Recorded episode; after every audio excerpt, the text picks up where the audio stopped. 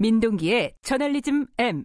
네, 한 주간의 뉴스 중에 좀 이면을 들여다볼 부분을 파헤치는 시간입니다. 민동기의 저널리즘 M. 오늘은 어떤 주제를 갖고 오셨죠?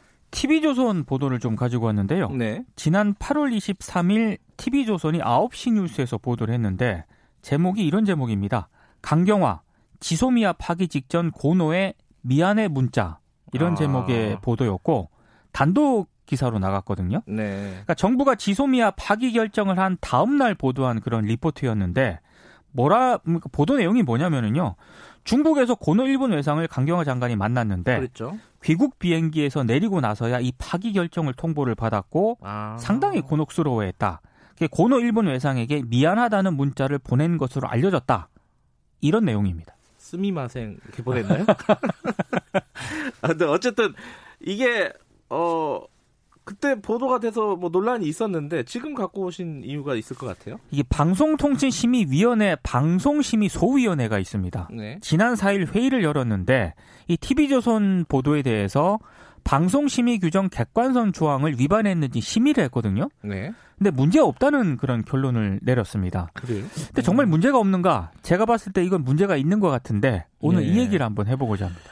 이게 그때 당시에 보도가 나가고 난 다음에 바로 이게 사실 아니라고 외교부는 반박을 한 부분이죠, 이거는. 공개적으로 봐도 내- 보도 내용을 전면 부인을 했습니다. 네. 그러니까 사실이 아니다라는 입장을 공식적으로 내놓았고요. 네. 그런 사실 자체가 없다는 그런 내용이었거든요. 네. 근데 TV조선은 뭐 기사 수정은 물론이고 정정 등의 조처는 아직까지 안 하고 있습니다. 음. 자, 뭐 어떤 문제가 있는지 이 행간을 좀 읽어보죠. 가장 큰 문제는 어떤 겁니까, 이게? 강경화 장관 해명과 입장이 전혀 없고요. 네. 심지어 외교부 반론도 당시 보도에는 없습니다. 아, 그 처음에 보도할 때요. 그렇습니다. 그 취재를 안 하고 쓴 거군요. 그러니까 보통 그 일본 측 관계자 전원만 들어가 있던데요. 음. 통상 당사자 반론을 듣기 위해 취재를 했는데 네. 들을 수 없을 경우에 이런 내용이 들어가지 않습니까? 뭐 통화를 시도했으나 연락이 되지 않았다. 네. 입장 밝히기를 거부했다. 네. TV조선 보도에는 이것도 없습니다. 그러니까 음. 당사자 반론이나 해명은 아예 지금 들어가지 않았다는 그런 얘기인데요. 음흠. 이거는 취재의 기본인데 상당히 문제 있는 보도라고 저는 생각을 하거든요. 음흠. 그러니까 반론을 들어보는 시도조차 하지 않았다. 그렇습니다. TV조선 기자가요. 네.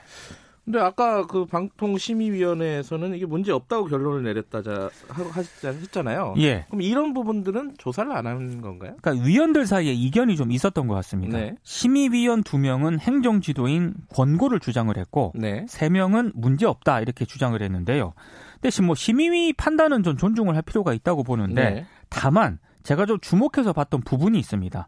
한 심의위원이 TV조선 측에게 이 외교부에 cross check를 했느냐, 반론 음. 입장을 들었느냐 이렇게 물었거든요. 네. 아, TV조선 관계자가 그 부분은 우리 불찰이다 이렇게 해명을 합니다. 그러니까 반론 듣지 않고 네. 리포트 바로 내보냈다는 그런 얘기거든요. 음흠. 근데 저는 이 리포트를 쓴 기자나 이 리포트를 그대로 내보낸 데스크나 또 이게 문제 없다고 본 심의위나 제가 봤을 때는 이거 취재의 기본을 중요하지 않게 생각을 하고 있는 것 아닌가 이런 좀 의심이 좀 들고 있습니다. 또 문제가 어떤 문제가 있죠? 저는 이 리포트가 심의위로 갈 사안인가 이런 근본적인 생각을 하게 되는데요. 그건 무슨 말씀이세요? 그러니까 저도 데스크를 해봤지만 이 TV조선 보도는 좀 부실한 기사입니다. 그러니까 네. 만약에 제 후배가 이 보도를 썼다면 네.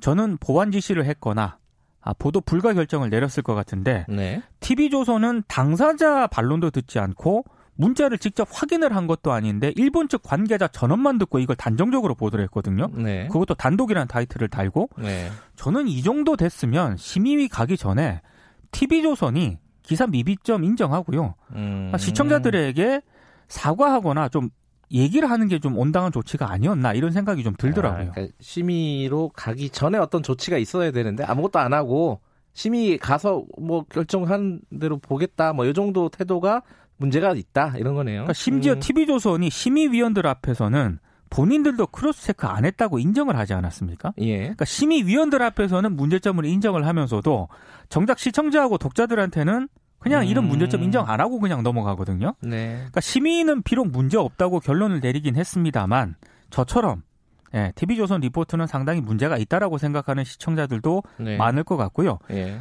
TV조선 측에 한 가지 당부드리고 싶은 거는 심의위로부터 면제부를 받았다고 이게 네. 좋아할 상황은 아닌 것 같습니다. 알 사람은 다 알지 않겠습니까? 네. 문자를 보냈다라는 걸 일본 측에서 누가 관계자가 얘기를 했던 모양이에요. 그 전원을 이제 음. TV조선 기자가 듣고 보도를 했는데요. 예. 이거 당사자한테 확인하는 건 정말 기본이라고 하기도 뭐하고 이거는 뭐랄까 당연 당연히 해야 되는 일인데 그것도 안 하고 기사를 썼다. 이런 뭐. 기자, 데스크, 심의위 제가 봤을 때는 다 좀 미흡한 부분이 있는 것 같습니다. 종편 제가 잘 안 봐가지고 이 기사는 사실 본 적은 없는데 네. 에, 알겠습니다. 이게 뭐 어쨌든 뭐 종편이 문제가 아니라 언론들이 이런 뭐 중재위나 뭐 심의 이런 데 자꾸 가기 전에 잘못이 있으면은 자기 스스로 수정하고 보완하고 잘못 인정하고 요런 풍토가 만들어지는 게 더 중요하다. 뭐 이렇게 볼 수 있겠네요. 요즘 언론 보도의 정당성을 검찰과 자꾸 법원에 맡기잖아요. 언론도. 법원 검찰에 고소하고 뭐 민사 소송하고 이런 게 유행이죠. 뭐.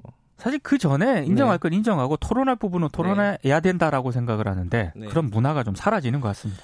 그렇죠. 기자들 스스로 자꾸 법에 매달리면은 우- 기자들의 입지만 줄이는 겁니다. 그렇습니다. 그렇죠. 예. 여기까지 듣겠습니다. 고맙습니다. 고맙습니다. 한 주간 고생하셨습니다. 고발뉴스 민동기 기자였습니다. 김경래 최강 시사 듣고 계신 지금 시각은 7시 41분입니다.